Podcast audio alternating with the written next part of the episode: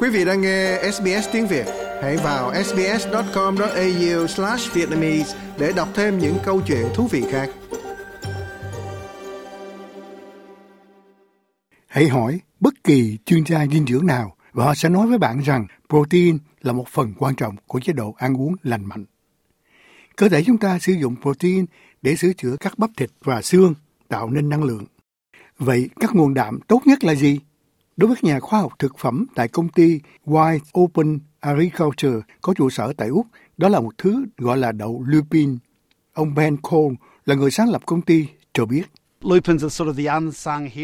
Lupin là loại anh hùng vô danh hoặc anh hùng không được công nhận của một nguồn protein thực vật mới có thể cạnh tranh với đậu nành, đậu hạt to và đậu fava là ba loại được sử dụng nhiều nhất hiện nay. Được biết, lupin là một cây đậu thuộc họ đậu. Bộ trưởng Nông nghiệp Tây Úc, ông Jackie Gavis nói rằng đậu lupin theo truyền thống là một phần quan trọng trong việc sản xuất nông nghiệp của tiểu bang. Um, Nông dân Tây Úc, đặc biệt là những người trồng ngũ cốc của chúng tôi, về căn bản là chúng tôi nuôi sống thế giới liên quan đến ngũ cốc, lúa mì, yến mạch, lúa mạch, cải dầu. Lupin là một loại cây trồng thực sự quan trọng đối với nông dân, vì vậy họ có thể trồng nó 2 hoặc là 3 năm một lần, bởi vì nó cố định nitơ vào trong đất. Trong quá khứ thì chúng đã được sử dụng để làm thức ăn chăn nuôi, bởi vậy chúng không thực sự có giá trị thương mại lớn. Do đó, trong khi chúng thực sự quan trọng đối với hệ thống canh tác của chúng tôi, thực sự để chiết xuất protein và biến nó thành protein thực vật có cơ hội rất lớn cho Tây Úc.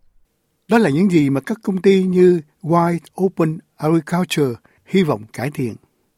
Ông Ben Cole cho biết họ đã phát triển các phương pháp chiết xuất protein và làm cho đậu lupin ngon miệng hơn cho các lựa chọn thay thế thịt thực vật và các sản phẩm thay thế sữa. Ông nói rằng lupin là một nguồn protein thực vật tuyệt vời cho những người theo chế độ ăn chay. Tại sao bây giờ mới là lúc nói đến đậu lupin? Thực ra đó là một công nghệ đã phát sinh từ một dự án nghiên cứu 30 năm, xác định khả năng mở ra chất đạm trong đậu lupin và làm cho nó thông dụng hơn cho toàn bộ các loại thực phẩm. Thế nhưng nó không chỉ là về các nguồn thực phẩm thay thế.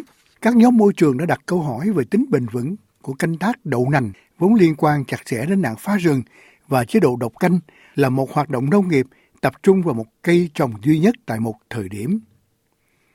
Ông Haider El Ali là một nhà khoa học thực phẩm cao cấp tại công ty White Open Agriculture cho biết.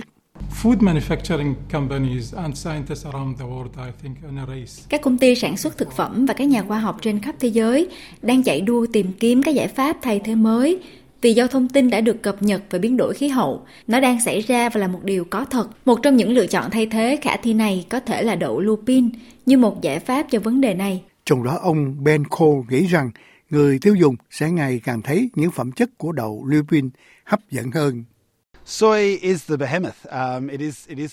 Đậu nành là loại chiếm vị trí cao nhất và quan trọng nhất. Đó là thứ mà người tiêu dùng thường gặp. Nếu nhìn vào mặt sau của một gói, họ tìm thấy đậu nành trong hầu hết các vật liệu có nguồn gốc thực vật. Nhưng người tiêu dùng đang bắt đầu nhìn đằng sau nhãn hiệu và đặt câu hỏi chung quanh cách nó được sản xuất đó là hệ thống sử dụng rất nhiều hóa chất và nhiều nước.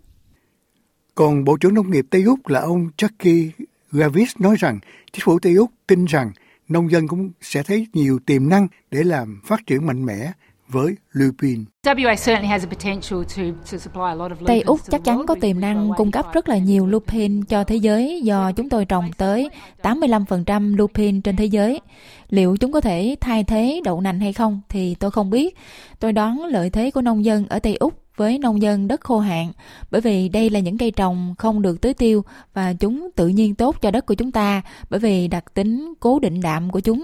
Chúng tôi biết rằng chúng tôi đang cạnh tranh với đậu nành nhưng đây là một thị trường khác.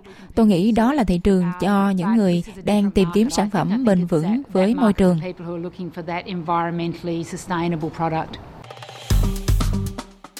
Like, share, comment. Hãy đồng hành cùng SBS tiếng Việt trên Facebook.